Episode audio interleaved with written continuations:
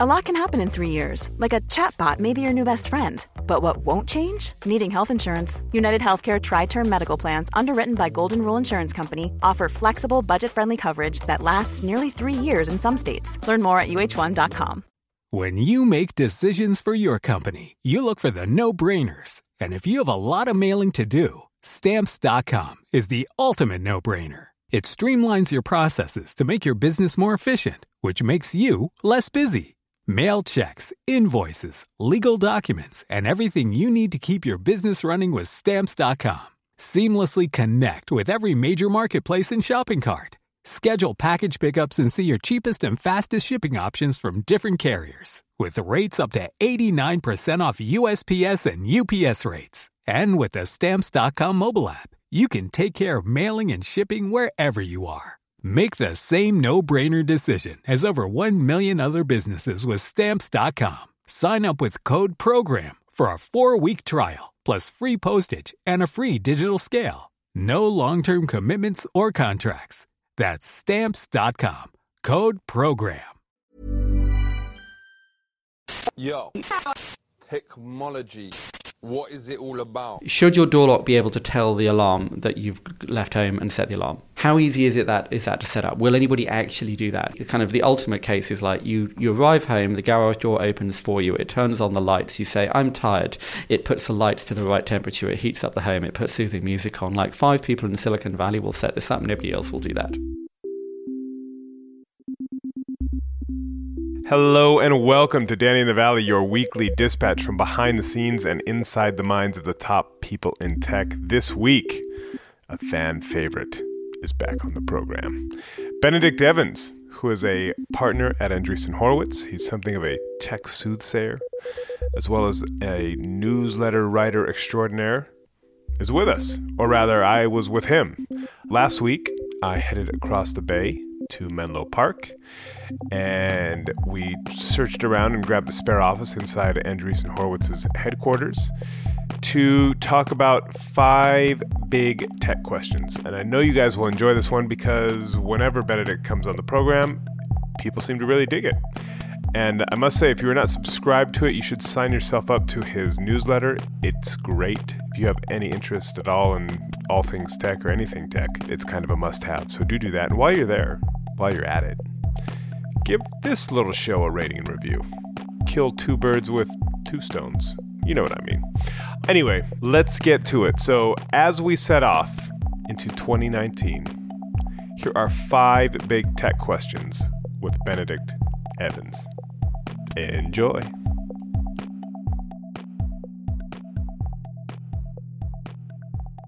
I figured we should start with on the back of the recent Apple news and this idea that you know phone sales seem to be slowing down, especially in China. And there's this idea that if we're getting, I think it's close to four billion people have a smartphone now. Hmm. Have we reached peak smartphone? And if so, now what? So there's now about five and a half billion adults on Earth, and about five billion people have a mobile phone, and somewhere between three and a half and four billion people have a smartphone and that number is going up, but obviously both of those numbers are slowing down as we get to the last half billion and billion people. And there's a lot of grey areas around what people pay for connectivity and what you pay to charge your phone, and how many people in that have a smartphone but don't really go online yet. But we're clearly getting to the end of growth in this. We've run out of people. So you're seeing that in handset sales, which are now 1.8, 1.9 billion units a year, and you're seeing that in smartphone sales. And you see that in Apple Apple has probably eight to 900 million people using an iPhone today. So Apple basically won the high end and Android took the rest.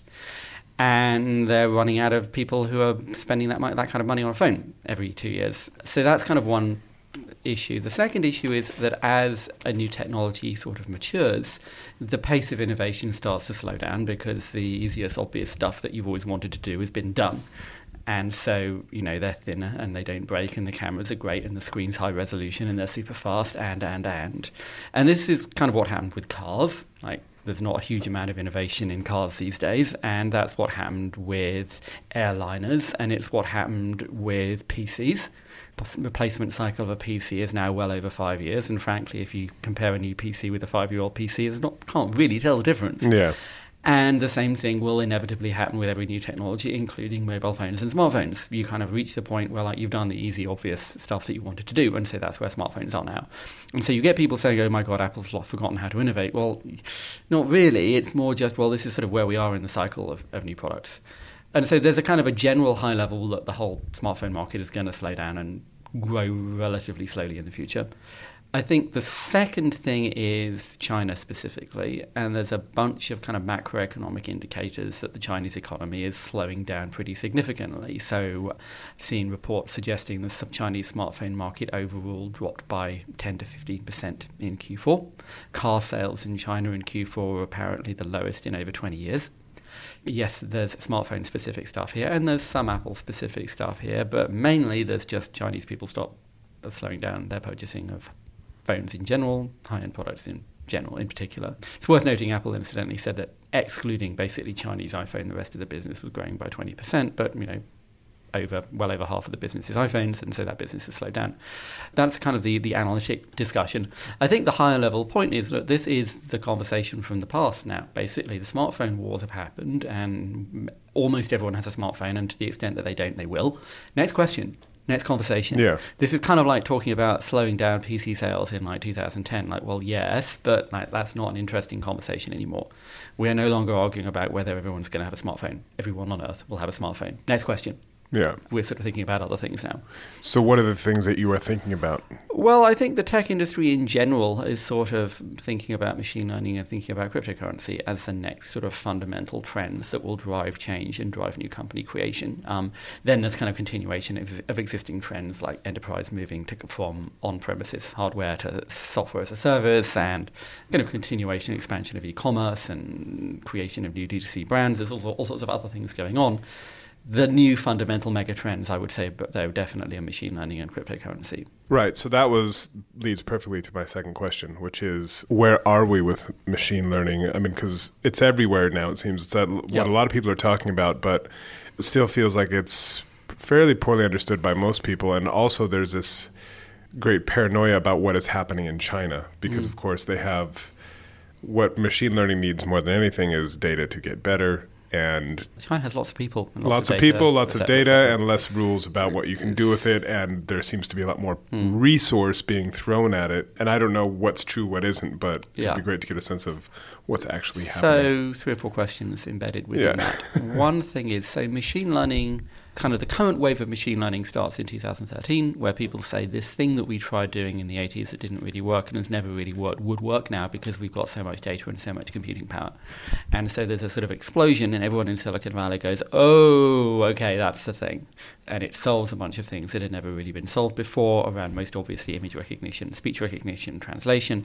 Problems that had worked sort of okay, like three quarters of the time, suddenly work perfectly or almost perfectly. The Chihuahua versus Muffin. Yeah, thing. exactly. All these kind of like these sort of tests that had had like they'd had like a um, 30% error rate, 29% error rate, 28.5% error rate, 5% error rate, 3% error rate. Right. Like suddenly, oh wow. So 2013, 2014, 2015 is kind of the oh wow, let's pile into the low hanging fruit. And as venture capitalists, we start seeing companies which are kind of just, I'm going to take machine learning and do machine learning. Now that's trans- kind of diffused much more into kind of tangible applications in specific things. So, for example, we just invested in a company that does natural language processing to analyze the text going in and out of Salesforce.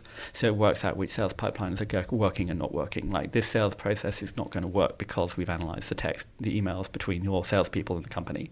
And it's interpreting actual, what those yeah, sent- the sentiment look, is. Yeah, or? it's looking at the text going in and out of that that account. And so my point is sort of the actual, very specific, tangible use case. We have another company that that does um, software for lawyers, you can now go and say, find me the angry emails, as opposed to find me emails that has this keyword. Or do handwriting recognition, um, or you know, analyzing footfall going through a retailer to work out which bit where people are going and where people aren't going. So the point is actual very specific use cases, and I always describe this as being rather like databases No company has a database. They have thousands of databases doing different things all the way through the company. Like the badge, security badges are a database, the accounts are a database, the HR is five different databases. And in the same way, there isn't a machine learning or an AI. There's lots and lots of these systems. It just kind of becomes IT. And we're sort of halfway through that process now. And we're in this kind of phase of kind of massive expansion of the creation of companies and the kind of iteration of companies on, well, now you could solve that problem using this, or you could solve this other problem using with this. Mean, I just met a company that's using a whole bunch of sensors on aerial footage to analyze crops for example. Right. So that's not an AI. It's a whole bunch of other stuff and a business and a route to market and an understanding of which crops and where and what are you looking for. Are you looking for drought? Are you looking for disease? Are you looking for yield? Like, what are you trying to do? And so we've got that kind of diffusion from sort of very hand wavy business magazine Yeah. front cover, the coming of AI, through to like actual boring, like real companies that are going Right. to create real value and solve real problems that you don't know exist. The China question.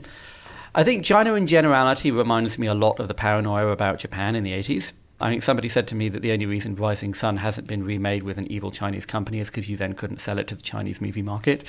That whole like, oh my god, the Chinese, the Japanese are coming. Oh my god, the Japanese have invented a new form of capitalism. They've got better ways of building companies than us. And like, no, it's just here's a big company, that big country that became middle class, and they went and created great companies. And I think you can kind of over-index on the oh my god China thing, except of course the fact that China has a lot more people, which Japan didn't have in quite the same way. Yeah. To the AI thing, I don't know. Yes, you've got half a dozen big companies there. It's not like there aren't big companies outside China who have lots of data who are doing stuff. I don't think there's anything particularly unique there. I think there are questions about how much you can do by just saying we have lots of data. Going back to kind of the, the discussion of what's happening, the best way I've come up with so far of explaining machine learning is that before machine learning, if you wanted to do something, you would try and write rules. So Yeah. you say, How do you recognize a dog? Well, let me write you 15 rules that would let you recognize a dog. If then statements. Yes. Right. Does it have pointed ears? You try and make edge detection. You Yeah. look for f- texture. You kind of build it all up, and it would never actually work in the same way that trying to make a mechanical horse is theoretically possible, but it would never actually work. It would always fall over because Yeah. you could never actually produce enough complexity, enough steps to replicate what was really going on in the real world. And so, machine learning does is say, no, I give you lots of examples. I give you a million examples of pictures that contain dogs and a million examples of pictures that don't contain dogs. And you figure wo- it out. And you figure it out. The statistical engine will work out the differences. The important point here is, therefore, what you're trying to solve depends on what examples you have. And so it's not just, well, I get lots of data and like AI will pop out the other side or HAL 9000 will pop out the other side. It's, okay, I have gas turbines. I want to work out if this gas turbine is going to fail. I give it telemetry data from 10,000 gas turbines that were not about to fail and 10,000 that were. And now I have a system that will predict that gas turbine is likely to fail. It doesn't do anything else. And so a lot of the sort of the hand waving around machine learning skips that step and sort of thinks, well, just data, more data, data, data will produce something. No, you have data about how Chinese customers use the railway system. That will let you optimize the Chinese railway system. It will not have any other value for anyone else. It probably won't even be valuable for any other railway system. You have lots of data about how Chinese people react to TV advertising in order to make purchases on JD.com. Okay? That has zero value to Baidu, never mind anybody else. And so you can really kind of overstate what it means to say they've got 800 million people online and they're all using data and that's data. Well, yeah, but there's four, three and a half billion people, four billion people online, and most of the rest of them are using Google and Facebook, and some, and a billion of them are using Amazon, and like lot, there's lots of data out there. Right, but so it's, it feels like there's a bit of a dichotomy, at least in terms of the general perception between kind of this idea of a generalized AI that just can kind of you throw it at anything and it's going to be Yeah, I mean, benefit kind of my database analogy. So Yeah. if you think about like sci-fi, there's this whole wave of sci-fi in the 70s about in which there's like a big room with glass doors and a like white lit up floor and ceiling and people in white coats and big reel-to-reel tape machines and like it's the database, it's the computer, it's the brain. Yeah. And like you go and you write your question on a piece of paper and put it in a slot in the wall and like the wheels turn and the lights flash and an answer comes out. If you remember the TV Batman TV show from the 60s where Oh, all these like computers Pow, bang. well, no, boom. what I mean is like you've got the Bat Crime Analyzer Yeah. Rotron, and Batman goes up to it and like presses buttons and lights flash, and it tells him who the criminal is. And like, We don't have that. Right. We have no clue how we would make that. What we have is a thing where you give it examples of gas turbines, and it says this one matches the ones that were about to fail with a 30 with a 98 degree um, probability, and that's all it does because that's all the data that it had that you gave it. And there's no generalizability here, or rather, what you have is like a database or like electric motor. You can use an electric motor to make a washing machine and a dishwasher, but you can't wash clothes in the dish in the washing machine. Yeah. Like the actual things you build, the data you deploy produces different answers. And so it's, it's kind of kind of my point. Like it's not a generalizable cap- It's not a generalizable thing that you build. It's just a technology you can point at lots of different problems and build different things with. Oftentimes, uh, reactions, regulation, what have you, are the result of something happening. So, for example, if there's something around facial recognition and how it's used by a military or by an authority or whatever, and then everybody freaks out, and then there's a wave of rules. Mm. Are there any spots there where you see where there should be extra caution? So I think there's sort of two way places that you can have concern about this stuff. Well, there's three. First, there's, oh my God, this is going to kill us all. We're going to create Skynet. We're going to create Yeah. HAL 9000. The only people saying that, frankly, are people who are not working on this stuff and are not close to the technology. Because the people who are actually working on it look at this and say, we have absolutely no clue how to do that. It's like going to the Wright brothers and saying, I'm worried you're going to go to the moon. Like, well, that's not with this. Not with this. This is not going to the moon. Maybe we could go to the Yeah, moon at some point with some wings. other thing, Right. But not with this. Not Yeah. with canvas wings and five horsepower engines. There are two other things. The first is people do bad stuff with it. This is the Chinese and Uyghur question. Chinese put face recognition everywhere. You recognize people. The technology is working exactly the way you think it's working. It's doing exactly functioning exactly as designed, and people are doing stuff with it that we don't like. Is that a technology question or is that a political question? I don't know, but it's it's it's it's hard to point that to that as solely a technology question or even solely a regulatory question. Now, if you think about other questions like I don't know, denying people a credit card based on their race or based on where they live, is that Oracle's problem? Is that a database problem or is that a banking regulation question? And so I think when you think about those kind of questions, you don't say, well, we're going to regulate databases. You say we're going to regulate how credit cards can give people credit. Right. If you're worried about, I don't know, black people finding it harder to get parole than white people, you don't say, well, clearly we need to regulate what PCs. You say, well, we need clearly we need to examine how the parole system works. If people are writing fraudulent letters in Word, you don't say, right, Microsoft needs to be regulated. You say, well, no, this is a legal question. And so I think you have to think about kind of what the appropriate layer within the system to apply the regulation is, and that tends to be close to the problem rather than a kind of a general purpose thing that's being used, Right. to, used for that. I think the second question would be, and this comes back to my examples point, that the system might not be doing what you think it's doing. And so let's come back to this examples discussion. I give you a million examples. I know what I wanted you to look for in the examples, but the computer doesn't. It has no idea what this is. It's just looking at a million pictures and another million pictures. So there's a great example here of somebody who is building a system to look at skin cancer, and they give it examples of skin that has skin cancer and examples of skin that doesn't. It doesn't occur to them, at least to begin with, that dermatologists tend to put a ruler on the photograph of the skin next to the cancer so you can see how big the cancer is. You think you've given the system a million pictures of skin cancer and a million pictures of healthy skin. What you've actually done is given it a million pictures of skin with a ruler on and a million pictures of skin. Hey, I'm Ryan Reynolds. Recently, I asked Mint Mobile's legal team if big wireless companies are allowed to raise prices due to inflation. They said yes. And then when I asked if raising prices technically violates those onerous two year contracts, they said, What the f are you talking about, you insane Hollywood ass?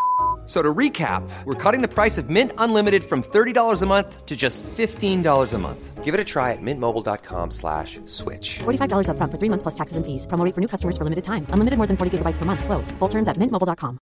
Ready to pop the question? The jewelers at BlueNile.com have got sparkle down to a science with beautiful lab grown diamonds worthy of your most brilliant moments. Their lab grown diamonds are independently graded and guaranteed identical to natural diamonds, and they're ready to ship to your door. Go to BlueNile.com and use promo code LISTEN to get $50 off your purchase of $500 or more. That's code LISTEN at BlueNile.com for $50 off. BlueNile.com code LISTEN. Hey, it's Paige DeSorbo from Giggly Squad. High quality fashion without the price tag. Say hello to Quince. I'm snagging high-end essentials like cozy cashmere sweaters, sleek leather jackets, fine jewelry, and so much more. With Quince being 50 to 80% less than similar brands. And they partner with factories that prioritize safe, ethical, and responsible manufacturing. I love that. Luxury quality within reach. Go to quince.com slash style to get free shipping and 365 day returns on your next order. Quince.com slash style. Without a ruler on, and the system is looking at the ruler because that's by far the most obvious difference and completely ignoring the skin cancer. And so this is kind of the question. The system is doing what you told it to do. That may not be what you think you told it to do. There's another kind of fun example of someone who built a system that was recognizing sheep. I have no idea why. Maybe they really like sheep. Maybe they're Welsh or Australian, but they really like sheep. They give it a picture of a grassy hill and it says sheep because guess where all your sheep are? They're Right. all on grassy hills, and so all your training pictures of sheep have grassy hills in. So this is kind of the example problem, which is you know what you wanted it to extract from the example. The system doesn't know. And it's also only as good as the data you feed it, correct? Exactly. But it's also you have to understand what's in the data, and half the point of this is it will find stuff that you didn't know was in the data. Because if you could have, if it was as simple as that, then you wouldn't have needed to do this in the first place. So you get questions like the skin cancer example. You also get questions that apply to well, you're using demographic information to decide whether somebody's a good credit risk. What is in that demographic information exactly? Are you sure? Yeah. What else might be in there that you didn't realize was in there that you might that it might be using that you might not want it to use? So this is a story a, a while ago that Amazon tried using a machine learning system to analyze resumes, CVs of people they'd recruited. Guess what? Most of the people they've recruited are men. Guess what the system concluded? Only hire men because that's what it looks like. And women have different CVs with different. And even if you doesn't, even if you don't like right gender, women use language in slightly different ways, and maybe went to different schools or played different sports. And so the system would see this. System doesn't know what men and women are. System doesn't know what a university is, but the system is just drawing correlations Yeah. between who you hired in the past. And so there are these to kind of to go back. So this means that, as I said, there are sort of two. There are three ways to things to worry about. One is Skynet. Forget it. The sec- second is people do stuff we don't want them to do. And the third is people do not understand how the system works. Again, I compare this to databases. Example one is people use a database to deny people credit based on where they live or based on their race. The other is you have the same name as a criminal and the police keep arresting you and you can't get them to fix the database. Or the tax authority have misspelled your name and it's easier to change your name than to persuade them to fix your name. This, that is to say, the people at the tax office do not understand that there could be a mistake and there is no mechanism for them to correcting them, the spelling mistake in the system. This is what we call AI bias. Bias in the examples, stuff in the Yeah. examples that you didn't know was there. It was like that Microsoft facial recognition where it was it was less accurate for people that had brown or black skin because the training data was Yeah, exactly. And people. Also, you need to use slightly different training data because it's less about contrast, more about features or something. But so there are these two problems. One is people know what it's doing and they're doing bad stuff. The other is people think it's accurate and they don't understand how it's really working and so trust it in the wrong ways. And that's kind of an education and training and kind of institutional question to think about. I mean, regulation has a pl- role to play in all of these. The question is kind of where do you put it? And as I said, it's like saying, you know, Bernie Madoff used Excel, so we should regulate Excel. Well, no, we regulate investor managers and we look at why the SEC didn't pick that up. We don't go and complain to Microsoft. Next question. I'm going to paint a what is probably a nightmare scenario for you. You don't live or work here. You are now in Washington D.C. You are a congressional aide for a senator who's So I thought you said this was a nightmare. You may have to leave Silicon Valley. well, that's a whole other discussion. So you're in DC and you have to help shape or at least bring to light or help someone concentrate on what are the salient issues around regulation of call it big tech because we know it's coming. The danger with regulation of course is that it's dumb. But there does feel like there is a groundswell of regulation that is going to come specifically probably targeted at social media or the big guys what should we be actually regulating or looking at? So I think again several things to say here. The first of them is I think you need to be sort of conscious of unintended consequences and you need to be conscious of the pace of change in the industry and not sort of trying to regulate something that happened and was over and done with 10 years ago and not presuming that like stuff isn't going to change anymore and everything is sort of baked in now. For example, I think it's pretty clear that big tech companies don't tend to actually remain dominant very long. So, you know, IBM is still a big company. No one's scared of IBM anymore. Microsoft is still a big company and a great company. Microsoft does not control the agenda in the tech industry. No one's scared of Microsoft anymore. That happened very quickly, and it didn't happen because of antitrust. It happened because you know, the focus of the industry moved from Windows 32 based PCs to first the web and then to mobile, and Microsoft was unable to, to make that jump. And so. Antitrust like, helped, though, didn't it? At least it slowed it down or distracted not, it. Not really at all. Not at all. No, I really wouldn't say that. I mean, antitrust is not the reason why Windows Phone was not able to compete with, micro, with, with Apple and Google. Yeah. You know, you have to think much more fundamentally about like fundamental business model reasons. What happens when there is an open source thing that's free? How does Microsoft react to that when their whole business model is selling software? How do they react to that when their whole model is leveraging the existing desktop software and Google is saying we don't have existing desktop software, we don't care about that, we're going to market in a completely different way? People talk about this and say, well, antitrust is the reason why Microsoft doesn't dominate mobile, and you can just imagine Nokia sitting in the corner, kind of quietly crying and saying, oh, that's adorable.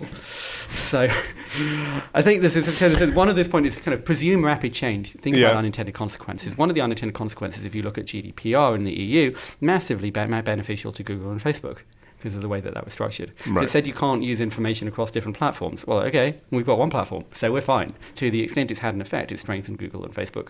And it was not an explicit objective of GDPR to do the opposite, but that was certainly in people's minds as it got implemented.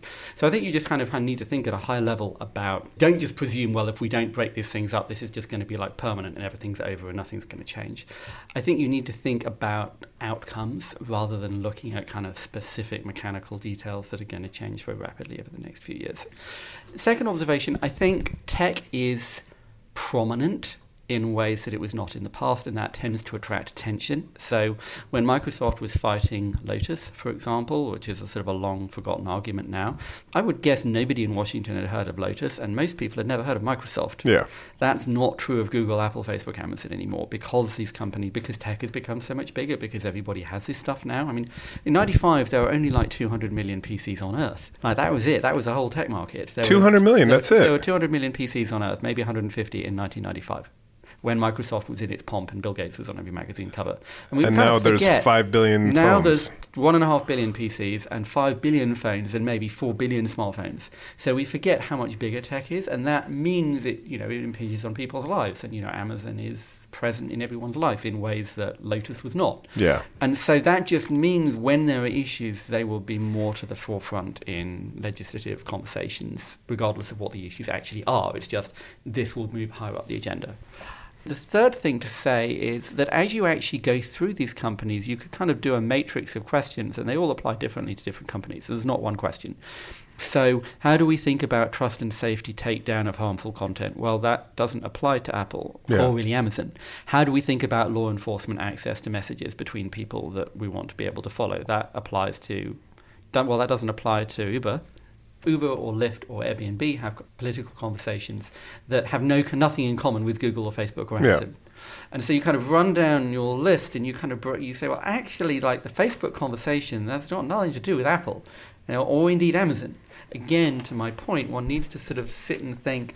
Actual question we're trying to solve here: Are we thinking about cross-border taxation? Are we thinking about retail in city centres versus cheap warehouses with seasonal labour forces? Like you have to kind of I think it's more useful to kind of go through question by question and think about the outcome there, rather than saying there's a big company and we don't want the company to be big. Because well, what does that mean, and what would It do does feel like the conversation, at least in the near term, is going to be around Facebook, just because of whether it's the 2016 election, Cambridge Analytica, all the data breaches, etc. It has the targets on it on its back, the way the others don't feel like they do. I think Facebook is in the news at the moment, yes. And I think some of the issues that they've had and that they're trying to get on top of kind of attract attention. That's only one part of big tech. And I think if you go to other parts of the world, then people are more focused on Amazon. And I think I'd go back to my point about kind of the matrix of questions. Those apply differently to different companies in different places. And so I think the conversations kind of need to be different rather than just saying, oh my God, be big evil tech. Well, first of all, these companies are full of basically normal people who are sitting trying to solve the problems that we all worry about by and large. And secondly, those questions are different. And so you can't just kind of have a, we've got to regulate tech. Yeah. It's like saying we've got to regulate industry. Okay, are we talking about PG&E or are we talking about GM? Right, Yeah, what no, of course. mean? Facebook is very different. here? Facebook is very different from Amazon, but it does feel like they are first in the firing firing line, so to speak, in terms of They're the in the- regulatory. they're in the headlines. Do you have any sense of what might make sense to actually rein them in? I mean, everybody's talking about let's break up Facebook, So I think but breakup is kind of a reflexive historical Yeah. throwback. it's I talking think- about the robber barons when you had a steel empire or oil so or whatever. I think if you kind of go back and think about what that meant for a minute. So I, I'm it's not not an expert in this field, but so what it used to mean was you own all the you own the oil refineries and the pipelines and the gas stations. So a competitive oil refinery can't get their product to market. Competitive gas station can't buy gas. Competitive pipeline can't get gas or sell or get any customers. Each of those are industrially completely separate businesses. It's just you put them in the same holding company and you're cross leveraging them in order to drive your comp- competition out of business. Solution, you break them apart. And there's like a clear, straightforward logic. I mean, it may be that people argue with this in practice, but like the, in, as, a, as a parable, there's a clear industrial logic for why those should be separate things and that why that would create more competition. You could make could have made that argument about Microsoft. You could have said Windows and Office should be separate businesses, and they're using Office to drive Windows and Windows to drive Office, and you should split them apart. Yeah. Then you look at Facebook or Amazon, and they don't have separate businesses that leverage each other in the same way. Yes, Facebook has WhatsApp and Instagram. If you took WhatsApp and Instagram away, we'd be having the same conversation about the newsfeed and For the way sure. it drives consumption. Moving, removing those bits wouldn't change that conversation at all. Even more so for Amazon. Amazon is one business. There is a logistics platform and an e-commerce platform, and then thousands of products that get sold across that. And yes, there is AWS. If you haven't read Amazon's accounts, people tend to say that Amazon AWS subsidizes the rest of the business. This really isn't correct. There's lots of profitable bits inside Amazon. AWS is just the only one that breaks out the numbers, so you can see it's profitable. Yeah. How would you split that up? It's like saying you'd break up Walmart. What would you breaking up Walmart mean? You could break it up geographically. Well, then, Yeah, okay, now you've got, now you've got an. East Coast monopoly Yeah. and a West Coast monopoly instead of a national monopoly. Well, fine. What have you, you haven't achieved anything. You could say, well, okay, though you're going to split the fruit and veg from the dry goods. Like, what is that? That doesn't make any kind of sense at all. These are sort of single unitary platforms, and it's more difficult to apply the breakup logic to these to these companies because there's not like an obvious unit A reinforces unit B, unit B reinforces A. It's actually all one platform with lots of things on top of it. Yeah. And so I think that just specifically the breakup thing makes relatively little sense to me. That is not to say, of course, as you go through step by step, there are all sorts of places where you might want to change rules or apply things, whether that's like what taxes does Amazon pay in the UK? That's not a breakup question, it's a question of cross border taxation that isn't even specific to Amazon. Yeah. So I kind of come back to my point. You kind of have to go through individually, line by line. So, what do we think about this exactly? Question four. You were just at CES Yep, in scenic Las Vegas. yep. What did you come away with from there? Is there a best and worst of things that, or the things that were most salient or most ridiculous? Because it does feel like it is the whole gamut. So, kind of general observation, specific observation. General observation, what you're seeing there is kind of the output from the whole supply chain and half of the supply chain as well. So, you're seeing all the people selling components, the people selling batteries, the people selling actual screens that would be incorporated into other devices, people selling electric motors, people selling foam rubber packaging. And most of what's happening there is you have a five branch auto parts chain in Wisconsin and you've gone there to do deals and you're going to buy 5,000 Yeah. cases and you're going to buy 10,000 speakers. It's a trade fair. It's actually not there for the purpose of showing consumers what thing they're going to buy that Christmas. And so I love going there because you see this kind of huge energy and you see thousands and thousands of small entrepreneurs actually out there hustling, building their business. What you see there as well is like you see a flow of trends. So, like three years ago, loads of curved TVs. That's all gone now. Two years ago, in the kind of pavilion of small Chinese companies, everybody was selling something with a fingerprint scanner on it. That didn't work. On the other hand, kids now kids cameras. I saw 20 people with a kids camera. I can see that. I've got a child who's too small to own, have his own smartphone but wants to take pictures all the time. Okay, Yeah. I might get him a, a foam rubber encased digital camera. That could be interesting for 50 bucks.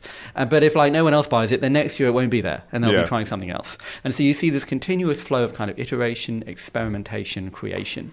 Some people go and they see the edgy ex- edge case experiments and go, oh, this is dumb, that's stupid, no one would buy this, this whole place sucks, I hate coming here. I feel like that's a really kind of misanthropic way of looking at the world. Like there's a bunch of people there trying to make stuff, and every now and then like make something that seems weird to you. Well, fine. Yeah. Maybe it, really is weird. Maybe you're just like maybe you're just looking at the world's first toaster, and you're saying, why would anybody like want a toaster? What's wrong with using a toasting fork and, a piece, and a fire and a piece of bread? So like you don't know.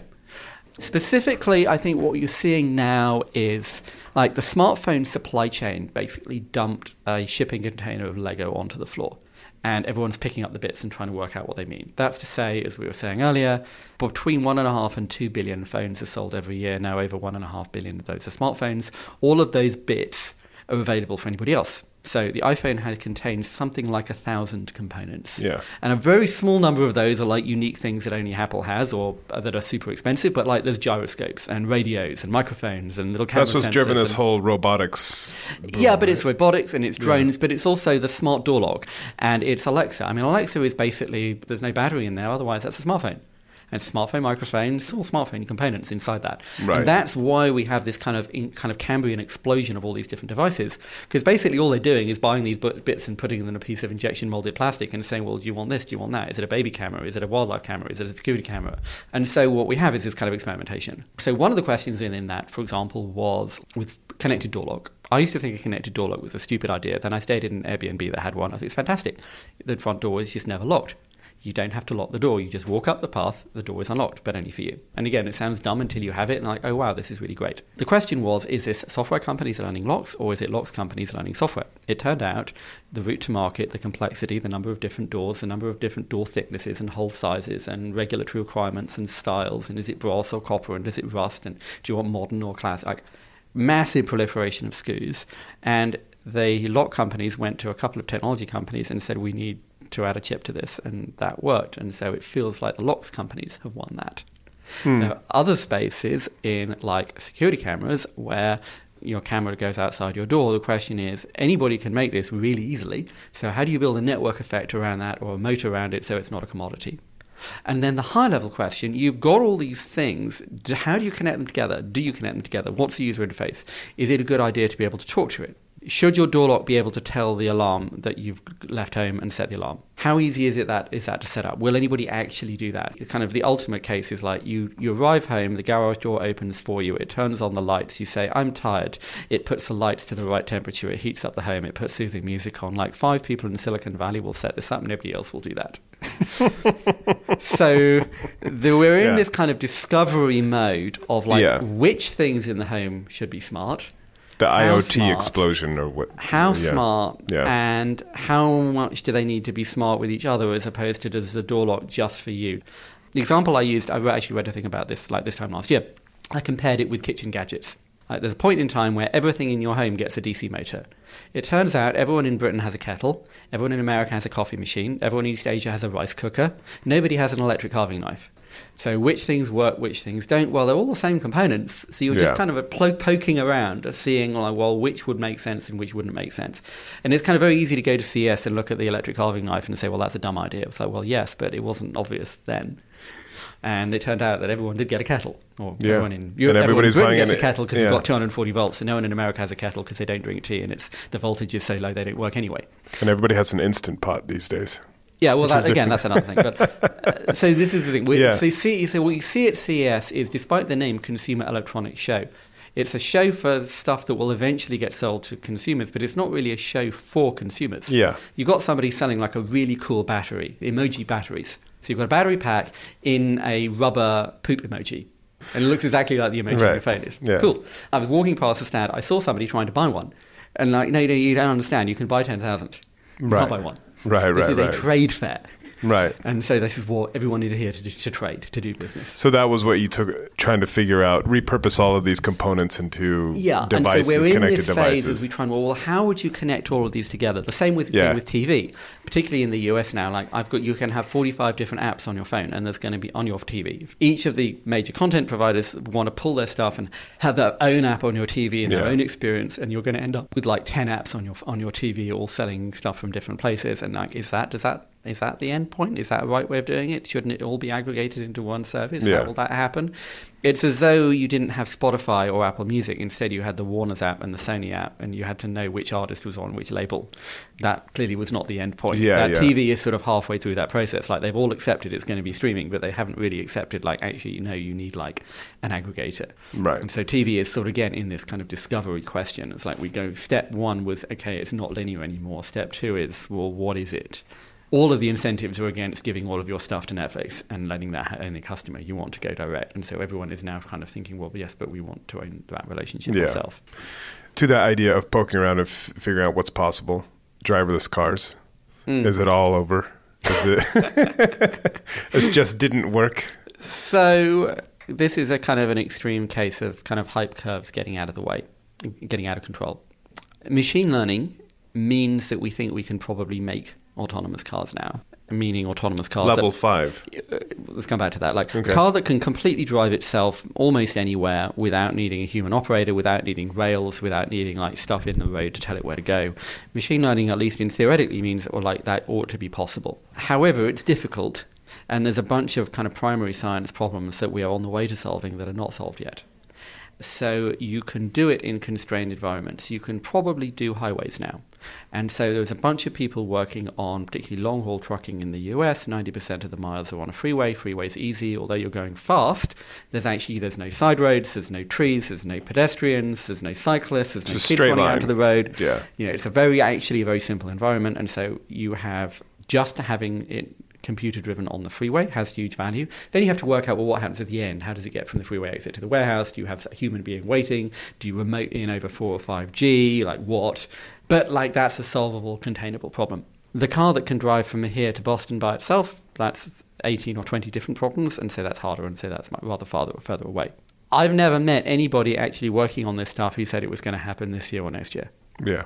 The exception is Elon Musk, who personally is not working on this stuff. He's working on rocket ships and electric cars. He kept hiring, or the autonomous people were saying, well, yeah, you say you it's going to ship this year, but it's really not going to Yeah. ship this year, and it's not anywhere close to shipping this year. And he called either. it autopilot, which doesn't yeah, help. so there's a, a there's a bunch of conversation Yeah. one can have around that. So, of course, with an auto, actual autopilot, you still need a human pilot.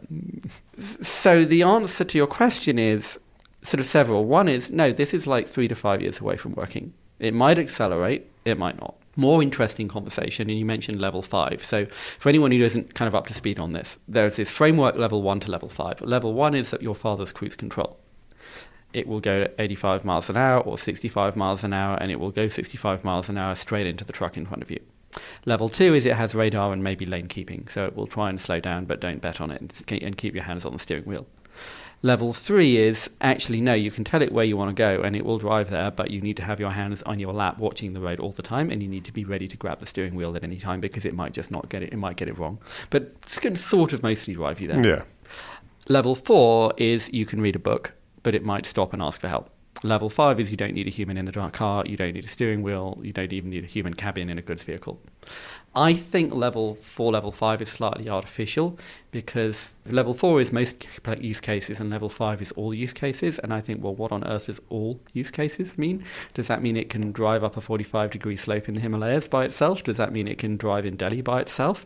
And realistically, what will happen is you'll have stuff, and plus, level four is different in different places. So level four on a German freeway is not the same as level four in Kathmandu No. or Delhi or, or Nairobi. And therefore, what you'll have is things that can do certain things in certain places. Hence my highway example. On the highway, it's level four. When it leaves the highway, it's level two. Because it will still stamp on the brakes if Right. someone runs in before. It'll still stamp on the brakes automatically if someone runs in front of you, but you've got a human driver there holding the steering wheel and actually steering it. And hence, I think saying things like full autonomy are actually slightly misleading. Because what you'll have are cars that are full auto- vehicles that are fully autonomous for what you want them for. And so, and therefore, what you do is you carve out particular use cases where you know you can make it work, and you do that. And we'll have that much quicker than we'll have the car that can drive from here to Boston to Kathmandu by itself without Right. a human being in the vehicle. So you have retirement communities, you have campuses, you have highways, you have military bases, you have ports, you have warehouses, you have all sorts of places where it's useful. Kind of controlled environments. Yeah, controlled basically. environments, Right. constrained environments. That will happen first. You will also have, like, it can do Phoenix because Phoenix is way easier than San Francisco. This is why everyone's testing in Phoenix. Yeah. Because the streets are super wide and super straight, and you know there's not many, there's no pedestrians because nobody walks in Phoenix apparently. And this kind of gets to this back to your your opening question, which is some of the confusion, because uh, people say, well, we're launching autonomy.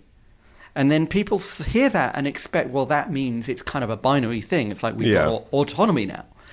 So, hence the kind of question autonomy is not really a question of when, it's more a question of where. Simply Right. because we're not going to wait until we've got the car that can do anything anywhere before we launch, we do, before we begin. Yeah. You know, we've got a car that can drive itself around a retirement community at 15 miles an hour, pick people up and take them to the center. Great. So should we just not launch that because it can't also drive itself around Shanghai? And do you have any thoughts around this idea that some of the companies, some companies are working on that are kind of city transport systems? They're building a new car from the ground up Mm. that may or may not have a steering wheel, and it's kind of this driverless thing that'll pick you up via an app or whatever it may be and drive you around. They're quite ambitious plans to basically remake city transport with just a whole fleet of these driverless cars. So, so two answers to this. Well, there's three answers. One of them is this kind of engineering questions around: Do you need to design a car from zero for it to be autonomous? I'm pretty skeptical about that. Yeah.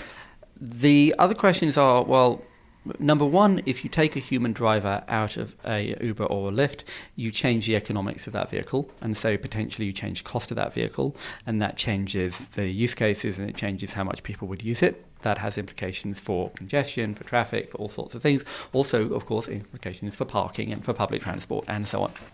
The next one is if you look at what, for example, Chariot was trying to do, um, which Ford bought, and unfortunately they, they've just shut down. If you also look at what Citymapper has been experimenting with, if you have the data on where people actually want to go in real time, then you don't need to have the buses uh, sitting on routes that get planned once a decade and maybe the buses don't all need to be the same size and maybe they can run on different schedules at different frequencies on different routes depending on the time of day because right now the only way a bus can work is you have to know where the stops are.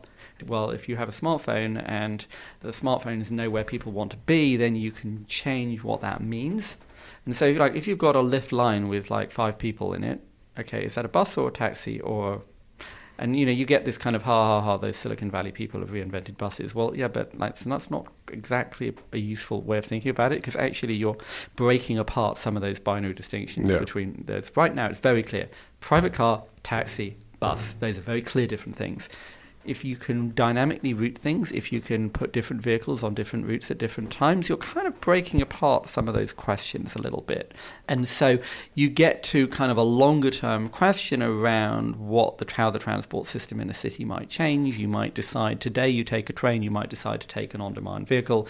Today you might drive yourself, you might decide to take a um, a bus. You know, all of those questions shift back and forth. I mean, I used to live in in, a, in Kentish Town in London, and am I going? How do I? I used to live in Tufnell Park. Okay, so how am I going to get Yeah. into town? Do I take a bus or a tube? Well, Yeah. it's raining, so I don't want to walk 15 minutes to the tube station. On the other hand, the traffic's heavy, so the bus is going to be really slow. Well, if you're in an autonomous world, then the bus lanes will always be empty, and a lot of the traffic will be much more regulated and systematic, and you can have like dynamic block by block road pricing and all sorts. So maybe the bus will get there quicker and maybe I don't have to walk to the bus stop. Maybe the bus stop can be dynamically moved two blocks to me because actually it doesn't make any difference to them, and I, they know I want to be there, so that I don't need to walk to the bus stop anymore. Right. So you get all sorts of ways of kind of breaking apart our assumptions, the assumptions we have today that are based on kind of limited information um, and limited kinds of vehicles.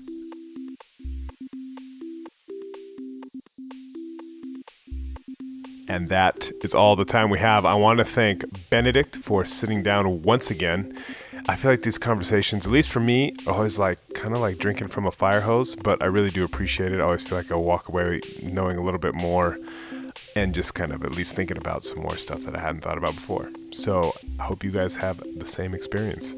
And if you have any interest, I will be writing in this week's Sunday Times uh, writing about Facebook and various other things. So do check that out.